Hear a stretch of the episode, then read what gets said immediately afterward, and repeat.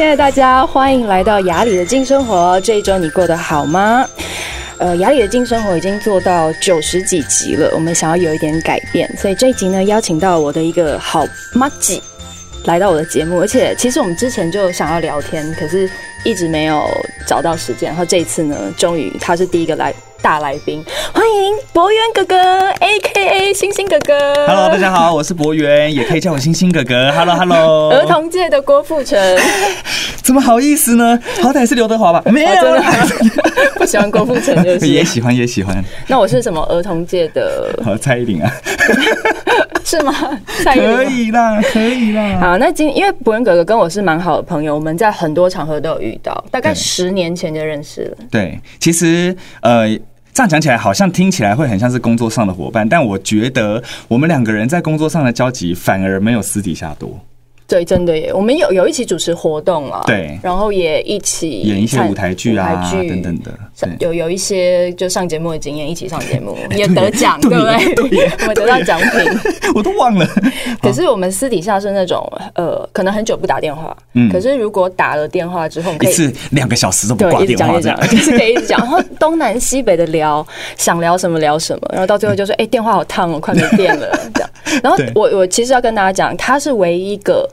呃，因为现在不是大家都不用电话本身，都用 Line 或是用什么其他微信那些。对对对，你是唯一一个我想要 Line 通话，我不会先问说，请问你有空吗？哎，你在忙吗？的人。真的吗？我觉得直接二话不说拨出去。我好像也是这种人呢。你说对所有人都是吗？嗯，没有，也是会看，也是会看，但你也是我不用想的那一种人。对，真的很奇怪，不知道为什么，就你会知道这个人。他可以完全的，不管忙不忙，他都可以接受你现在想要找他的。听起来真的是有点闲。有一天我打电话给他的时候呢，我就说：“哎、欸，你在干嘛？”他说：“我在家乐福啊，我在买什么？”我说：“那你要跟我聊天吗？”对，然后我就真的从家乐福走出来，然后在路边这样，刚刚拿着电话讲，大概讲了一个多小时。哎、欸，等一下，我们现在在这个节目里面是可以这样子聊天的吗？不可以吗？不是应该就是有一个什么主题，然后 然后我们应该要赶快进那个主题之类。我怕我们在。半个小时过后，你还是在听到这些东西。会 会会。会会进入主题，但我的意思是说，博源对我来说就是这样子的朋友，就我们可以很久不联络，可是联络之的当下，我们是完全就是真心交流，加上你也不管对方怎么看你。就是你没有那个没有眼光这件事情，对，而且我除了是他的朋友之外，我也是他的粉丝。啊，我从第一集的雅里进生活就开始听，然后呢，我逢人就会讲说，如果有人认识雅里，我就会说，哎，你有听他的 podcast 吗？我觉得超好听的，我跟你讲怎么样怎么样，真的，我跟你说真的。那不认识也可以推荐一下吗？啊，也可以。现在很需要大家，也可以，大家也可以加一下我的粉砖的 IG，太多了，有业绩的压力。好，待会待会会那个放在我们的连接那边。那为什么会找博源来？就是因为我觉得他是一个。相较之下，像我自己就是比较敏感，很容易想很多的人。嗯，可是你，我觉得你对你在很多事情上是相对很自在的。嗯，所以今天我想要找你来聊一聊关于界限这件事。界限，嗯，呃，你说的是关系中的界限吗？那你先说，你先定义一下，你定义一下你认为的界限好了。因为像我自己觉得说，界限这件事情一定是跟人相关的嘛。因为如果没有人，那所有的世界都是你的，你不需要界限。对我自己定义界限的呃这个部分的话，就会是说，像是跟朋友关系、家人关系、呃情人关系、工作关系等等，就是每一个关系里面，其实我都会拉的蛮分明那个界限。哦，就你也会发现，我跟你谈工作的时候是一张嘴脸，那 我跟你谈私底下的时候是另外一张嘴脸，因为因为我觉得。就是界限这件事情很神奇哦，就是他看不见摸不着，但是他可以让你过得很好。哦，你你觉得是过得很好？对，因为因为其实很多时候会有一个名词叫做暧昧沟通，就是因为界限不分明。嗯，然后我觉得界限分明呢，有一个最大的好处就是你可以真实的接纳自己跟爱自己。那另外一个好处就是你可以让呃你的每一件事情都在它的 tempo 上，然后你不会乱掉。那你你说暧昧沟通有点像，就是譬如说男男朋友跟女朋友出去吃饭，对，然后男生就问说你要吃什么，然后女生就说随便啊，都可以，对，就是这种啊，或者是说，或者是说像那个呃女生生气了，然后男生说 baby 啊，你为什么生气？没有啊，没有啊，我没生气啊。有话不能好好讲吗？一定要这样子吗？但是因为很多时候界限跟我们内在的感受很相关嘛。对，就有些时候我们也不是不想说我们要吃什么啊，我们也不是不想要表达我们的情绪，是因为内在有些东西过不去嘛。哎，对不起，我刚刚是不是有一点性别的那个刻板印象？男生其实也会这样子啦。OK，好，没关系，我就当那个女生。嗯，对。那所以你觉得你可以这么直接，到底是什么原因？我觉得是慢慢练习来的，因为其实我以前小时候，其实我对自己的长相是很没有自信的。我甚至是会看着镜子，然后呢，看着镜子的时候呢，我就会想着说，嗯。这个人不是我，我应该是像我们班上那个谁。哎，爆雷一下，其实我刚认识他的时候，大概十年前，那时候我们在大爱台，就是在某一个化妆间遇到，然后就一边化妆一边化妆，他就说：“对，你觉得就不知道聊到什么，他就说：对啊，你觉得我要不要去割一下双眼皮？” 我看我到现在还在想这件事情。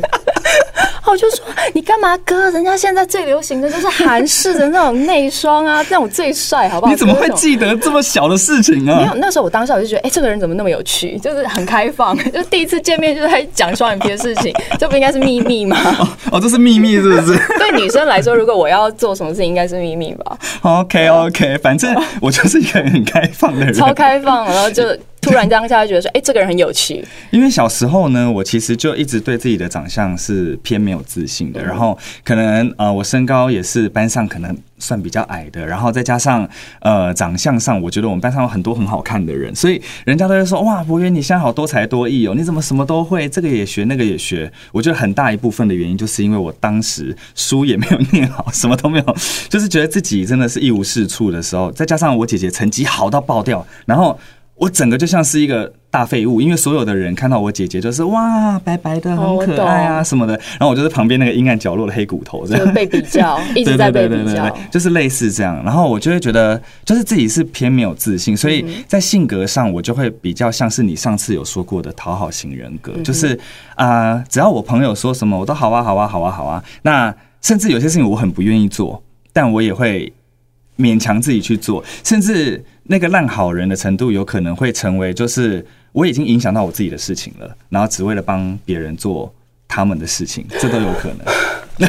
那好，其实我讲到这里呢，我就来跟大家讲一下，我昨天在想界限这件事情的时候，有很多我自己小时候内在的感感受、故事什么，我就觉得，哎，可是为什么界限这件事情好像很模糊？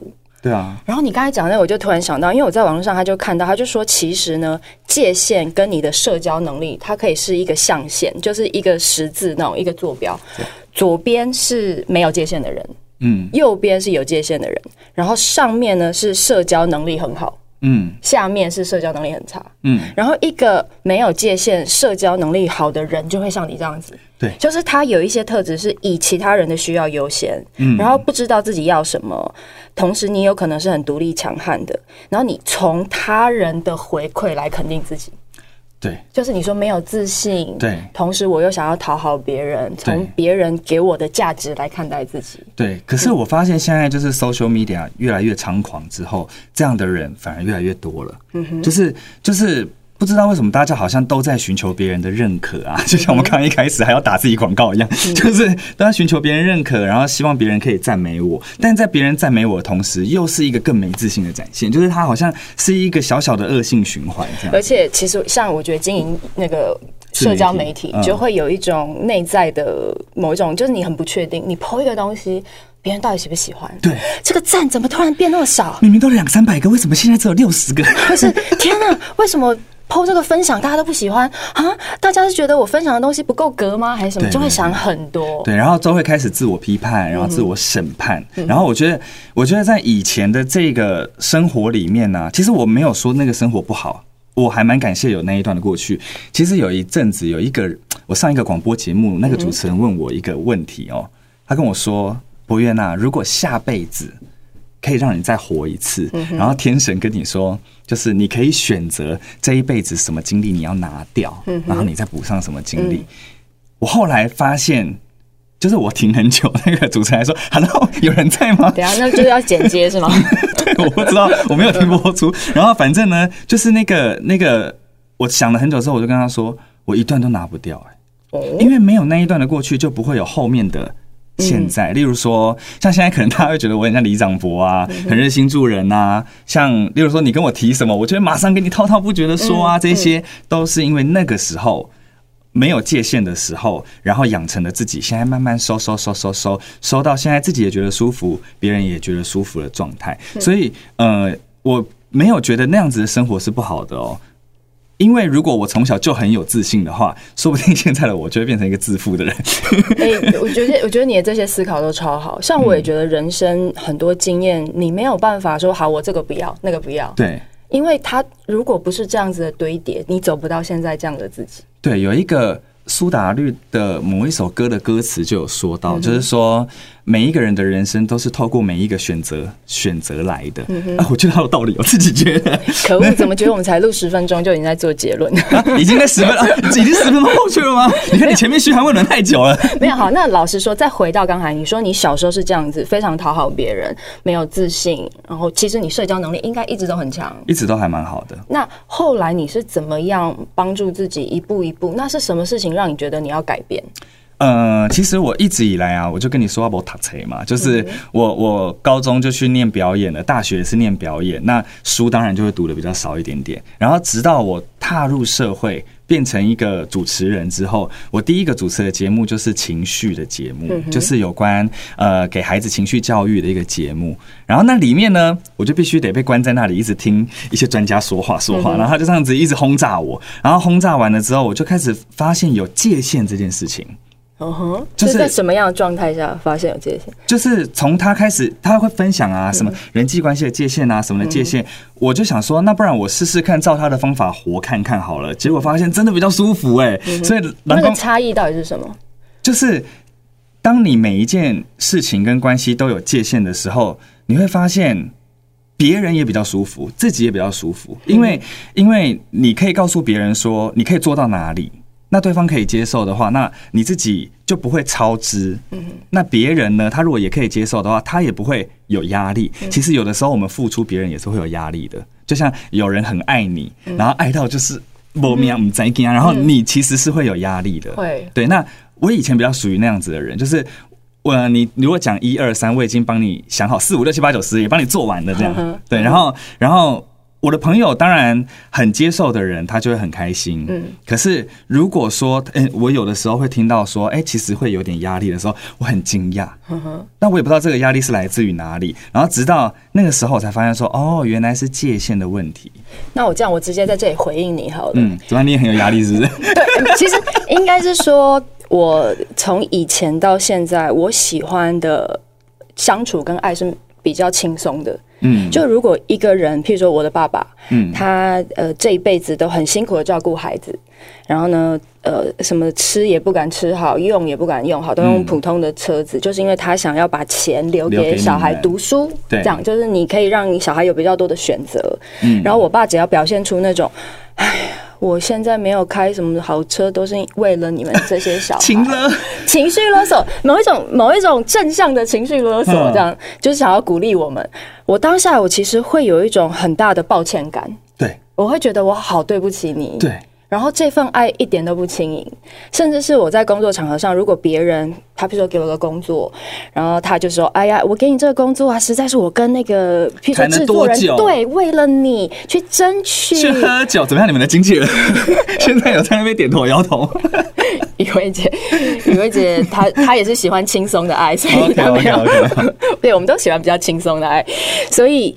当他这个人他这样跟我说，就是我为了你争取，他们本来不用你的，然后后来是因为我一直跟他推荐，我一定要你，然后他们才用。当下我是会很感谢，可是更深的心里我会觉得，是不是我不值得这个位置，所以才需要你这样推。对，所以我觉得轻松的爱，它有一种就是它是很。平衡的，就是我付出的跟你回馈给我的是平衡的。嗯，可是如果是这种，我觉得你说情绪勒索型，或是别人做非常多超过他应该做的，嗯，然后我心里面，或是我觉得接受的人心里面会有很多的压力，那个压力是来自于是不是我得到过多，对，然后我让你牺牲自己，对，这样一点都不好。回应你了，但是我们华人很爱这样子，说实在，亚洲社会比较容易，就是。而且是十分之我觉得七八九的场合都是这样哎、欸。所以啊，就是变成到底你要跟谁相应这个部分。那像我爸，他以前他现在也是，如果他又进入这种情绪，我就会尽量不要陷入他的故事里。很棒，你这就在设定界限啊。对，这就是界限一部分。啊、就是他以前小时候，因为我太爱我的家人了，所以他们说什么我都会感同身受。他一有压力，然后一有这个挫折感，然后表达在我们小孩身上的时候，我心里面都会闷闷的。可是现在我爸如果在说这种话，我就会笑，我就 我就会。就说嗯，没错。譬如说我爸有这样就说：“哎呀，你看我年纪都这么大了，我剩下的人生也不过就是一千多呃三千多天什么之类，讲这种这种话。”哇，情勒天王哎、欸！我爸天蝎座，天蝎哎、欸！我我这这这可能刻板印象，他是大老板，他嗯心里面是。然后他讲完之后，以前如果我小时候，我就会说：“嗯，对呀、啊，好，爸爸那个。”对啊，就是想要想办法安慰他，这样，然后就可是心里面是就是很紧绷的这样。然后那次我就说，对呀、啊，就是剩了三千多天，你才要怎么开心怎么活。你有多少开心，你要做什么事情都去。你想要现在出去玩就去，你想要做什么，想要吃什么，想要玩什么，你都一定要去。他有瞬间 freeze 吗？啊、然后对他当下就是觉得脑袋有点哎、欸，好像被撞了一下，因为跟我的剧本不一样。对。可是后来他就笑了。我觉得让在情绪勒索或是这种我很辛苦付出的人转个弯，有不同的思考跟想象，我觉得是蛮重要的。对，你这个就是比较高级智慧的设定界限。嗯哼，因为比较低级智慧的，就是会会直接说。不要再情惹我了，我已经 这个也是在设定界限哦，就是他已经告诉他说，哎，你其实不要说不的能力很重要。对对对，就是我已经到底了，卖过大礼拜啊，就是这种感觉。那说到设定这些界限这件事情呢，我觉得我自己啊，有一天突然找到了一个小妙招。好，你说，就是就是因为我们是演员嘛，我在透过演绎不同角色的过程当中，我突然发现人生也是，就是你在演一个儿子，你在演一个男朋友。你在演一个朋友，OK，然后你在演你的每一个角色的时候，其实我们在演戏的时候，不是都在做角色功课吗？一直是一样的。那你你在你爸妈面前你是怎么演的？我什么都好，真的？嗯。妈妈说：“你今天不要出去陪我也可以。”好，然后我就先说完，好，先让他心情舒服一点。之后，然后，然后等到那个时间快到了，说：“哎、欸，可是刚刚公司打电话来说，你这个阳奉阴违的人，没办法，因为我如果当下就直接跟他说，可是没办法，我就是要出去。他可能就会想说，你已经出去这边，然后就，他就有情绪就，就会开始上来。那我就是先安抚他，因为我我我跟家人相处的时候发发现了一件亘古不变的道理，就是我们隔天还是会和好，所以就没有必要吵架。嗯 就是就是我们直接跳过吵架这个流程吧，就是因为你不管怎么吵架，你就是会和好。那还倒不如在两个人情绪都是比较舒服的时候，那你们再去做比较深度的对谈。哦，这个这个我觉得也是可以推荐给大家，因为有些时候你在情绪当下你是讲不了什么真心话的，或者啊没有啊，每句都是真心话。情绪的话多一点啦，但是可能没有那个空间去互相沟通跟调整。就是主观客观上面来讲，你主观的话会讲更多。对，那所以如果说在我们以脑回路来讲，你就可以进到比较不是性仁和的部分，你可以比较进到前额叶去思考，就是。你干嘛？生理，我想起大学读生理。对，你就可以。对，你就可以在你的情绪比较舒服的时候，你就可以好好的去跟他进行两个人都是前额叶思考的对话，这样子，那就会比较理性一点点。所以呢，我就发现说，哦，跟爸妈，因为。你知道爸妈跟孩子是一辈子的功课，真的真的。我奶奶啊，因为你知道为什么我这节目可以做这么多集，就是因为大家都有爸妈，对，都有功课，对，所以大家才会愿意听。哎，我看见我奶奶九十几岁哦，你奶奶九十几哦，对，然后然后我我爸爸七十岁哦，那一天我我奶奶就在跟我爸爸说，立的是安诺安诺，够安诺安诺安诺，然后我爸爸哦。真的是很没智慧，他就给他顶回去哦。然后我就跟他讲说：“学我。”我就跟他讲说：“你就讲好，他就会开心。他开心，你不就少了这一段吗？”然后他就是又忍不住又再喷了两句。然后我就在说：“ 已经七十几岁几岁了，怎么智慧还没开？”然后我爸就他也心情就比较平复了一点，之后他也觉得说：“嗯，对，好像有的时候可以不用一定要赢，因为真的真的关系上你赢不赢哪有什么重要呢？就是。”谁啊？余光中吗？余光中好像说过一句话，就是人家问他说，为什么你跟你的伴侣永远可以相处得这么融洽？他就说，因为我们只谈情，我们不讲理。因为你想啊，两个人在一起啊，你整天你你现在斗赢了啊，明天呢？明天他他又斗赢了，你又斗赢了，他又斗赢了，这重要吗？哎、我觉得你说你跟爸妈的关系还蛮有趣的，有一点像是你看哦，你让你的父母踩进你的界限里，但是是在一个很包容的状态，嗯、就是你还是保有自己，对吗？就是你刚刚说的啊，就是那种智慧的界限，就是、智慧的界限。可是其实，在台湾，很多人跟父母的界限是倒过来的，就是父母想要踩他的界限，可是因为他没有设定自己的界限，所以他都好，有点像妈宝。啊，就是父母说什么，小孩都完全接受，然后加上就是 OK，我的界限一直往后退，往后退，往后退。嗯，那像你自己，你是怎么样找到你跟爸妈的界限？你但是你跟爸妈从小都是这样子吗？没有，我从小什么都好。我哦，所以你是从妈宝变成现在这个状态？我至今。大概只有为过一两件事情跟我爸妈真正的起争执，嗯，就是例如说，我当年想要读表演的时候，然后我爸妈就说：“你读那个没有未来，什么什么，全台湾只有一个周杰伦，一个蔡依林。”啦啦啦我说：“你怎么知道我不是第二个？”我忍不住我喷了这个话，然后我妈就犹豫了大概半个月左右这样子。所以你也是很会让你爸妈某一个程度。冻住，这，只是只是我，只是我很少使出来，就是我这辈子大概就只做过一两件这样子的事情。那剩下的时间，几件我知道，对，然后对，然后剩下的事情我都是好，OK，没问题。因为老实说。我不知道怎么拒绝他们。嗯哼，那因为他们也很会情勒，你知道台湾的。对，我觉得爸妈都 天生情勒高手。真的，如果他们没有自我修炼的话，就很容易陷入这种情绪勒索。对，然后所以我就我我从小就会一直是好好好好好，所以他们其实没办法接受我 say no。嗯哼，他们其实不太能接受。那现在呢，我一样都是好好好好好，只是我我会我会在另外一个时间跟他说，我有另外的想法。这样子，在合适，他稍微有一点开口，对对对，就他的内在世界稍微有一点点开放的时候，你就赶快把你要的说出来。没错，就是这个感觉。然后，因为 say no 这件事情真的是会让别人不舒服的。呃，没有智慧的时候，就是太 太强烈的时候，别人对我 say no，我也会不舒服啊。对，会有个顿一下了。对，对对。但是你就是如果够开放的人，你就是转弯的很快，就是 OK 啊，OK，尊重尊重。因为就每个人就是不同个体嘛，所以呃，我刚刚就说了，那演儿子，你就会发现他的。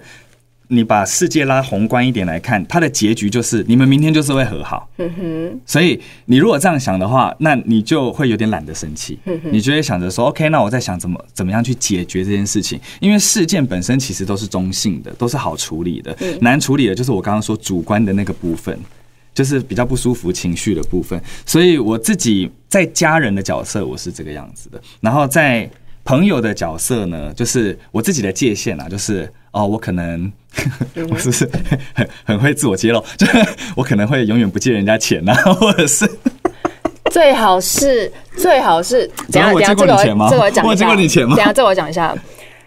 因为我们有一阵子比较常接触，在工作上接触，就是我们一起主持活动，就很多活动。嗯。然后有几次，好像我们就聊聊到，就是说，哎，你在外面接活动，你有没有曾经没有收到钱？嗯，有啊。对。你说有对不对？而且你是会很干脆就说好，那我就不要。对啊，但，那为什么跟跟不借钱是两回事？哦，这两回事，两回事。不借钱是人的问题，嗯、那个东西它就是一个工作，它就是个事件。嗯哼，就是就是呃，你借人家钱呢，其实在心理层面上面啊，你就高了一层，他就矮了一层，这本身就是一个不对等的关系。他欠你吗？他欠我。对，那你借了钱之后呢，他还。这个身份还是在，他不还，这个身份也还是在，那就是以后就没办法当朋友。OK，所以你的界限是对，我们就不不触碰这一块。对对，嗯、那除非你是那一种，就是我们出去喝个珍珠奶茶，你没钱，那我帮你付一下，那个是另外一回事。那就算了啦，例如说，那就算了。例如说，你打电话来说你爸急着手术，可是这也是要看交情哎、欸。我跟你的话好像又可以，就哎呀怎么办啊？好难好难好难。但是 我我自己是这样，就是如果我真的拿出去给别人，然后。呃，不管怎么样，我觉得他不还我都没有关系。呃，但是就是我要愿意拿出去，我就要先认为说，OK，那如果他没还，OK。但是你就算这样子想，你还是在高哦。那有些时候你出去请喝珍珠奶茶就是这样啊，就是这这个没这个没事，这个没事。我是说，例如说，我今天打电话跟你说，我今天就缺十万。嗯哼。你也知道我绝对将来是有能力可以还的，对。嗯、但是你再把十万拿出来那一秒，就是高的、啊。对啊，看看怎么看了，就是每个人看的方式不同。对，对，那所以在借钱这件事情上面，我实在吃了很多亏。我就选择不要？对，我小时候就是烂好人呐、啊，我常借人家钱呐、啊，嗯、然后我借了钱之后，你就看他去烫头发，或者是 你不是你不是不不。你 同学 就是这样，然后所以吃了很多亏之后，我就发现说，嗯，no no no no，这是我的界限，我要守好这样。OK，所以例如说在朋友的关系上面，我尽量不谈钱，然后或者是你会发现，我如果发 case 给你的时候，我都让你直接跟他谈。对，或者是我如果要抽你成的时候，我就会说我要抽你成哦，就类似这样，我就会直接讲清楚，因为。你明白我，我也明白你。那你也想接到工作嘛？那我谈的那么辛苦的话，我也可以得到我应有的报酬。那或者是我觉得说啊，没关系啦，没关系啊，你们就自己谈吧。就是我会把界限守得很清楚，因为钱的东西真的很麻烦呐。好，所以你朋友的这个角度上，钱是你很重要的界限，是很重要的界限。那爱情呢？因为其实我觉得爱情中的界限其实是非常非常难练习的。对，那这个呢，我自己的方法就是我只当情人。嗯。我不当妈妈或者爸爸哦，对，我有超多女生朋友很喜欢当别人的爸爸或妈妈。你知道你知道只当情人的意思是什么呢？就是呃，只陪伴，只倾听，然后然后不指导、不评论。嗯，嗯，就是例如说，例如说你回家，我随便乱讲好了啦。你回家看到老公啊，他就是袜子乱丢，嗯，你这一秒已经会想说。你鬼回啊！你死都不能你就开始，而且就是会觉得你创造我的困扰啊。对，那到了那一秒的时候呢，你就是妈妈。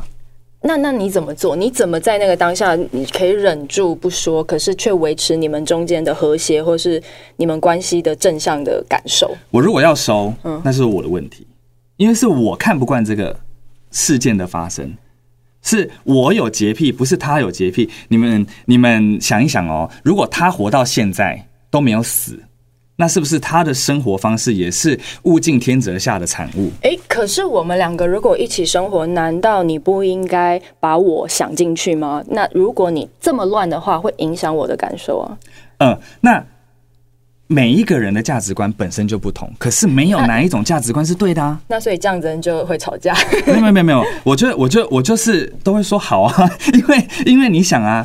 你有你的价值观，我有我的价值观。那你到现在都没死，我到现在都没死，代代表说你也没错，我也没错，这跟对错无关，是怎么样互相配合对？对，那我的配合方式就是这个地方不是我的地雷啊，我就说好啊。那有如果是真的有地雷的东西，还是你没有地雷，你就是一个在情感上没地雷的人？地雷很少，因为我小好，我小时候就是讨好型人格。我想一下我的地雷是什么？嗯，好比说说到没做到这件事情，可能是我的地雷。OK OK，信用可能是我的地雷。那我就会慢慢收，怎么慢慢收？就是这个相信会慢慢收。我可能本来是百分之百全然的信任，嗯、后来发现他在这个部分是需要被体谅的。例如说，哦，所以你是一个同理心很强，而且很容易。就是自我对话的人嘛，就是你会跟反省自己的人。嗯，嗯，因为因为是我自己要选择，我百分之百相信他，不是他逼我百分之百相信他的。嗯哼。这个价值观是我这里出发的，嗯，对吧？你我跟你相处的时候，你会发现我从第一天我就对你百分之百的相信，那是我这里出发的。但我如果发现你不是一个这么值得信任的人，我再慢慢收回来就好了。因为我觉得付出这件事情是没有错的，我不需要去 judge 我付出的这一个过程，嗯，而是如果我付出的方向有误，那我再修正就好了。哎，我们这样讲会不会有点乱呢？不会不会，我觉得就是你就是一个很多事情你不会。过度投射在对方身上，或是过度投射在这个世界的人，没有期待，就是我对任何人都没有期待，因为活着的人是我自己，我应该要为我自己的生命负责。对，我们要长出自信，爱自己。所以可能就是因为很多事情你都往自己去寻找，所以跟你相处起来比较轻松。哦，是哦。对，你看我就可以肆无忌惮打电话给你啊，因为如果我打电话给你吵到你的话。你也会想说，那也没有错啊，他就是在这个时候想打给我啊，刚好我在睡觉啊。哦，对，我经常打给你，就是说，哎、你在干嘛？他说，哦，我在睡觉。我说，哦，那你继续睡，没有关系，我已经醒了。对，好像有这个过程呢。对，真的是一个很 nice 的人，而且你是在一个本来过有点讨好，想要当好人的状况，慢慢发展出这些属于你自己觉得舒服的界限，嗯，然后变成现在这个样子。因为我也喜欢付出，嗯，OK，你享受付出，这个我觉得，我觉得主持人都是吧，嗯，因为主持人就是一个最佳绿叶啊，就是呃，永红花永远是别人，但是你如果今天把红花捧得很好的时候，你就会很开心，然后你只要看到别人很开心。你自己就会忍不住，好像我也开心。但如果这个世界上没有了人，我其实不知道怎么自己开心哎。就是我是一个比较喜欢付出的人，对，所以你就是一个很社交，然后同时从一个没有界限到有界限的状况。对，所以今天主要是想跟大家分享，如果有关于界限这个话题的话，就是把每个角色演好。就是我今天如果是一个爸爸，我就不要去干涉，变成一个老师。就是不要变成一个哥哥或老师，我就演好爸爸的角色。我今天是一个儿子，我就演好儿子的角色。那我是老师的时候呢，我就不讲情了，就只讲老师的角色。就是每一个不同的角色上，就是好好做那个角色的设定，该做的事情，其实这个界限就会很分明。因为像我自己，可能没有办法像你这么。呃，归就是从某一个系统下学习之后，然后自己用，觉得说，哎、欸，很不错。然后我要找到界限，嗯，因为我是情绪比较多的人嘛，所以我是从，哎、欸，我本来跟你一样，我当我讨好别人，我感觉很多话说不出口的时候，我是不舒服的，嗯。嗯，像我小时候，我就是会，就我说，我就是在那个讨好型人格里面讲，我太容易说出一些我其实心里没有感觉到的话，单纯为了让对方舒服。然后那个东西我是不舒服的，对，我懂。然后慢慢的，当我开始探索自己，我会发现说，哎，奇怪，当我一直在说话讨好别人的时候，就像你说的，我把别人放在这里，我在下面，嗯，别人是高的，我是低的，嗯，我的自尊跟我对我自己的价值认定是比较低的，对。然后我去找说，为什么我觉得我自己不够好？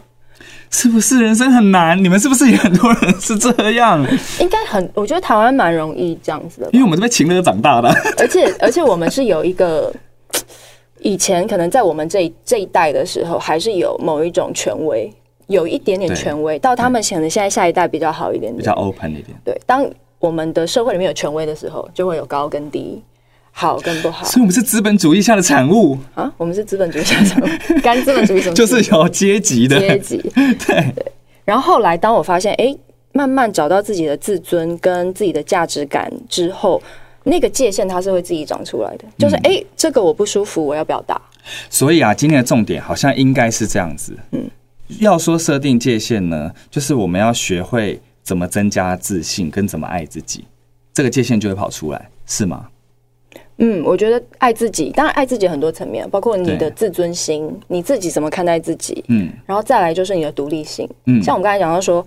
你非常会社交，然后没界限的人就是会讨好嘛。对。可是非常社交而且非常有界限的人，他可能是过度独立，嗯，然后可能就会有点像是格格不入啊。加上，如果你是不会社交的话，可能就是怪咖啦，就是就是你又没你又有界限，你又你又很不会社交，那不就怪咖吗？对，雅思那种。那如果好，那再讲到就是说，如果你非常没有界限，你又不会社交，其实就是你说的情绪勒索。对。就他在爱情中，他就会因为我太需要投射我这个世界看到的样子，我需要一个人来让我感觉没界限嘛，嗯嗯嗯，所以他出现之后就没有办法像你对很多事情就。可以愿意往内找，嗯，他就说 OK，那这个是不是你的问题？然后每次他就一直在重复这样子负面的感受，嗯，然后最后把对方逼走，又在同同样的故事里一直重复重复。那这种人他就比较容易进入烟跟酒啊，或是某一种上瘾的状态。啊、哦，有我听到那一集，哎，你看我是不是每一集都有听？真有听。对，所以呃。就是讲到头来啊，如果发现找自己是重要的事情的话，那自己在哪里也是重要的事情。对，像我觉得你的界限就很弹性，嗯，就有些人的界限是很硬的，嗯，就是我认为好，别人不应该对我说什么话，他就是不应该什么。可是你对于不同的角色，你有不同的界限，嗯嗯嗯，那么你就有一个弹性，就是说，哎，当我遇到不同的人，我知道怎么应对。对，我觉得这蛮酷的。对，所以呃。那要怎么找自己？我觉得现在观众应该想的是阿林公公他贼，那到底怎么找自己？我我觉得是一步一步来啊。像我自己是这样，我我讲一个小小的故事。我这个界限是从原来呢，譬如说别人踩我的界限，我会自然而然退的状态。最早是这样，对不对？对对对对对，没界限的人让我就是不好意思，那我就退。不好意思，不好意思，然后就退。没有底线的，对，一直退退退退退。可是当我有一天发现。我觉得认认知你的情绪很重要。就是有一天我发现我真的在生气了，嗯，别人踩我的线，我真的生气了，我真的不舒服，我真的好气，我好想说。当我发现我有这样子的感受的时候，我没有把它放掉，我就是珍惜我的那个感觉。嗯，我觉得有时候愤怒是协助你创造界限一个很重要的情绪。嗯嗯，你真的气了，对，这样不对。嗯嗯嗯，深深的从你心里发现，对。我要的是一个空间，我要属于我的界限。我还记得有一次我在飞机上，因为我们不是都坐商的经济舱，对不起，我还没有坐商务舱，经济舱。那有些时候出国就是背包客旅行的时候呢，我会喜欢坐在靠走道，因为这样上厕所比较方便嘛。对。然后呃，我有一次非常幸运，因为是单身的懂英文的人，他会把你放在前面有一个大。大大的那个，就是有一个舱门的那个。怎么感觉现在是一个要艳遇的故事要来？没有啦，有那个氛围对吗？真的，但是完全不是。哦，是吗？然后我就坐在有，因为在靠近那个机舱门安全门那个位置有两个嘛。然后我坐在比较靠走道，然后靠窗户的，我想说天哪，会不会没有人？结果来了一个有一点点胖的中东男生。Oh my god！我想说哦，哎。不是我说，好不容易有一个这么大的伸腿位置，可是旁边居然有一个胖胖的人，那他的空间要挤过来，好不舒服哦。那尤其是你如果搭飞机，不是中间有一个扶手，你是共用扶手的嘛？对对对对对。那我最讨厌哪有人，他一上飞机手就直接放在那扶手上，就是这样，而且放好放满。对。然后那一次我就突然觉得，真的就是那个愤怒跑出来，你就觉得不可以，我不可以这样子被欺负。然后那个人他的扶手就，他的手就这样放，然后我就忍不住，就手一定要这样子，也要放在扶手上。你也很幼稚，硬要硬要。然后我就在想，因为其实我不太喜欢那种跟不认识的人肢体碰碰触嘛，然后我会有很大的冲动，我想要收回来。可是我就问自己，我可不可以维持我要的界限？然后我停在那里不动。嗯，然后后来就发现。哎，两个手臂其实还蛮融合的，这还蛮自在的哦。其实后来发现，哎，对啊，我一直认为，当我身旁有一个体型比较大的人，我必须要缩缩小自己，我可能要这样子睡觉，靠在边边上啊，然后只能用我右边的扶手。可是没想到，当我改变我自己的心态，我自在的时候，其实我的空间就变大了。嗯嗯嗯。所以对我来说，那条线。就是那条界限本身，它是看不到的。对可是其实我觉得它是一个气场，对，就是一个场，一个感受，一个我要这么大空间，然后由我自己来决定那样的气场。而且这个界限呢，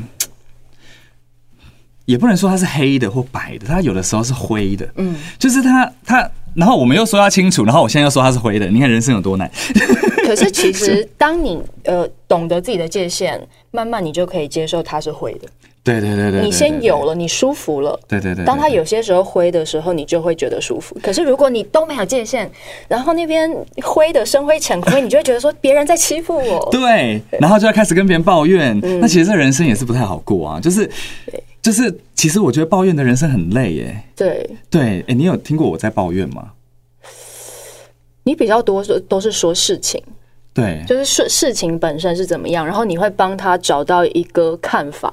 对，合理的解释就好。讲到这件事情，我觉得当你一直在抱怨，代表你的界限不明确，然后你感觉自己被欺负或是被占便宜吗？是。那我觉得有有几次你的状况比较像是，我可能会抱怨我的工作，我就说，哎，为什么我现在在做的这件事情，我感觉他没有办法一直进步或什么？嗯然后我就会，因为我自己有些时候如果自我要求比较高、完美主义的时候，我就会卡在心里面，有些东西卡住。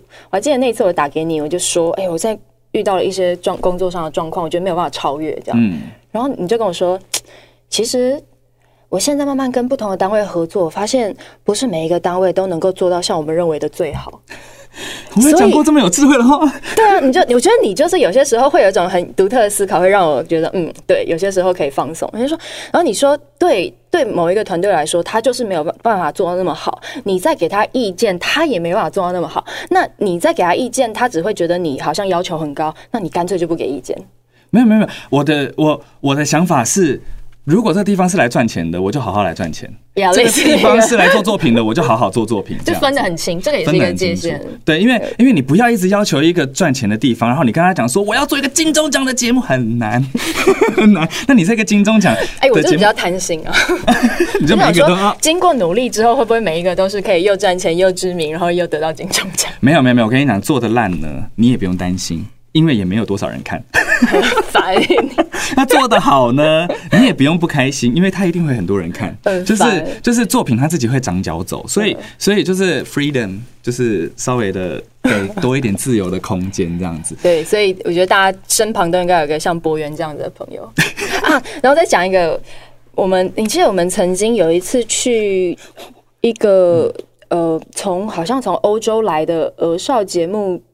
他有一个很大型的会议，对对对对对，就是呃德国慕尼黑影展的主席，对对对，然后他来到台湾教我们啊，不是跟我们分享做儿童节目的心路历程。对，他好像开了一个像是一日工作坊，我们就去。你记得中间我们也做一个很有趣的练习？他说，因为我们在聊到其实儿少节目很多，我们对于身体的印象，或是我们对于很多东西的看法会。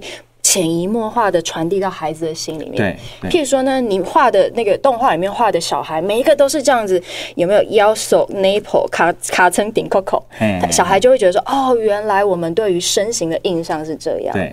然后他中间做了一个很小小的游戏，他说：“你现在想象一个你最喜欢的角色或偶像，先想这个人。”嗯。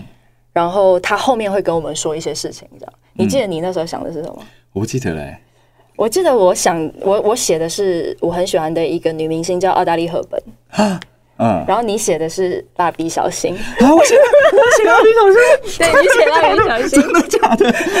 对，你写蜡笔小新，我写澳大利·赫本这样，然后后来那个老师他就说，其实你去看这个你最喜欢的这个角色。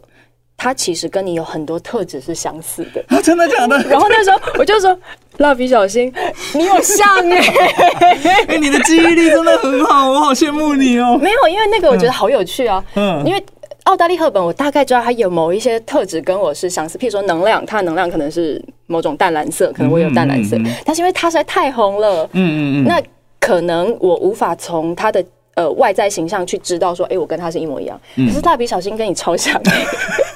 就是很锵，然后很有趣，同时就你会觉得他很童真，这样。其实他很有智慧，好不好？对对对，对。他有一天跟他妈妈说什么，你知道吗？什么？孩子是父母的镜子。我跟你讲，这句话我想很久，我想了一辈子，我到现在还在想。哎，我真的觉得孩子是父母的镜子。哎，可能，但是我觉得那些写蜡笔小新的人很有智慧。蜡笔小新本身就是很锵的一个人。对，但是呢，就是拉回来讲整件事情的时候，我觉得。我发现有一件事情是我身上我自己蛮喜欢的能力，就是我很喜欢看别人好的地方。嗯，对，就是就是我发现我看别人好的地方的时候，这个练习会慢慢慢慢的潜移默化到我看到我自己也会看得到好的地方。哎，所以你说的爱自己，可能就是这个部分。对，就是呃。我以前会很批判自己嘛，当然这个能力还是很重要，因为你的专业上要提升，你就是要不断的批判自己。例如说，像我现在录影的，我回去之后，我就会看说我怎么做好不好看。然后那你可以多点阅几次吗？YouTube 大家都不太用 YouTube，其实我也是用 Podcast 听的。OK，, okay 好，反正 Podcast 没有影像哦，看不到你哦。对，所以呢，我自己我自己以前都会是自我批判会比例大一点多一点，但我现在呢，同时间我也会很客观的说。OK，这里面我有哪些地方做的也很好，嗯哼，就是我也要欣赏自己做的很好的部分，并且强化它，以后我就会做得更好嘛。那例如说，我身上看到你很多美好的特质，我也会直接跟你说，我好喜欢呐。例如说，我就直接打电话给他说，我好喜欢听亚里的性生活。对对，你很你很不吝啬于表达。对，就是面对别人的时候，我看到好的地方，我也会一直说。然后我不太，我现在已经会蛮。不太想去看别人不好的地方，因为他会进入一个恶性循环跟互相抱怨的过程。可是每一个人的好跟不好都是同一件事。哎、欸，我也觉得我自己蛮大的转变是，就是我从以前，呃，可能我的家庭是比较多批判的，就是你必须要成功，或是你必须要创造某一种形象什么的，爱面子啊什么的。当一个人处在批判状态的时候，我觉得心是很紧绷的，嗯，就而且脑脑袋很忙，嗯。你一直在想这个东西对，这个东西不对，甚至你回到家里，今天你遇到人，你会觉得他哪里不好，哪里好，然后哪里又怎么样？对，其实你你的脑袋是完全在一个很紧缩跟很紧绷的状态，对，你是静不下来，跟你你没有办法真的平静的。所以说设定界限，它不是草木皆兵哦，不是说就是把这个界限设定出来之后，然后接下来你只要一踩到我就好。没错，没错，没错，我懂，就是不是不是这个意思哦，它不是一个很僵化跟紧绷的状态。对对对对，不是说就是一踩到之后你马上就要爆炸，是呃，这是一个慢慢自我练习跟自我认识的过程。就是就是你你一被踩到的时候，你可能 sensor 到说 OK，我现在有一点点警戒状态。嗯就好了，那你就告诉自己说，我觉察到这件事情了，它有没有可能调整呢？客观的想，有可能，那我们就调整；客观的想，没可能，那我们再想一个智慧的方式去跟他协调。就是我自己的界限是这样子拉的。可是，如果当你草木皆兵的时候，就会觉得你也太难搞了吧？哎，我觉得怎么办？今天聊了。那个一个小时，反而我好像又多认识你一点点。因为一般我好像也聊的是事件本身，不会聊到那么是跟概念相关的。对，天哪！可是我这样有没有？我有我有付出一些什么吗？就就是就是你们有得到一些什么吗？哎、欸，我怎么觉得好像一直在乱讲？你看那个雨薇姐已经比赞了两、啊、个赞，有吗？太感恩了，谢谢，不错，很不错。你看进入自我怀疑，对，还是想要我的，还是想要我的赞美？因为有的人是那种钓钓赞美的，就是有那钓鱼系统，说哦，我这样有美吗？不是，没没没没，因为因为我很怕我来，然后结果就是一直一直把那个话题一直带偏。不会啊，不会不会，我觉得很好很好，完全是很棒的。然后也希望听这一集的 podcast。朋友有很大的收获啦，很谢谢博渊哥哥来到我的节目，真的希望大家都可以慢慢长出自己的自信，然后长出爱自己的能力，然后一定要记得，就是你的美好绝对不是从外面的人嘴巴得来的，他的嘴巴是他的嘴巴，你的美好是你的美好，就是我们一定都要知道自己有很多好的地方，然后相信自己，肯定自己，因为别人再怎么肯定我们。都没有比自己肯定自己来的有力量。说的真的是太好了，嗯、真的。不过不管怎么样，我们就是美的，好吗？有些时候就是真的要拍拍自己的背，就是我做的很好了，我可以了。对，给自己一点魔法咒语，你就会有自信心喽。真的，好，谢谢大家，我们下次见。谢谢博渊哥哥，Love you，Love you，拜拜，下周见，拜拜。然后记得关灯哦，给你关，怎么关？关关关。很远，对不起，这边小东西。